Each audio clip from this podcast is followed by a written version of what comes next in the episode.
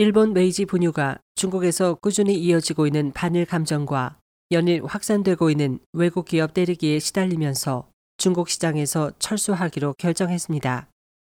인터넷 포털 탕슈는 24일 재경 뉴스를 통해 중국 유제품 시장의 경쟁 격화와 호주에서 수입하는 원료 가격 상승으로 회사 수익이 악화함에 따라 중국 시장에서 철수하기로 결정했다는 메이지 분유 측의 발표를 보도했습니다. 보도는 메이지사의 이 같은 결정은 중국의 반일 감정이 사업에 적지 않은 걸림돌이 되는 데다 지난 여름 중국 정부가 분유 시장의 독과점을 막겠다며 외국계 기업을 중심으로 징계를 가하면서 수익이 악화됐기 때문인 것으로 풀이했습니다.